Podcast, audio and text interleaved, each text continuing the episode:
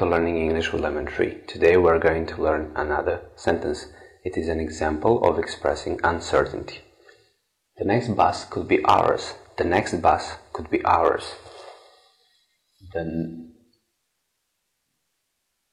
the next bus could be ours. The next bus could be ours. The next bus could be ours. So you use could to express uncertainty. You're not totally sure that something uh, is true or will happen. Thank you for watching. See you in the next video.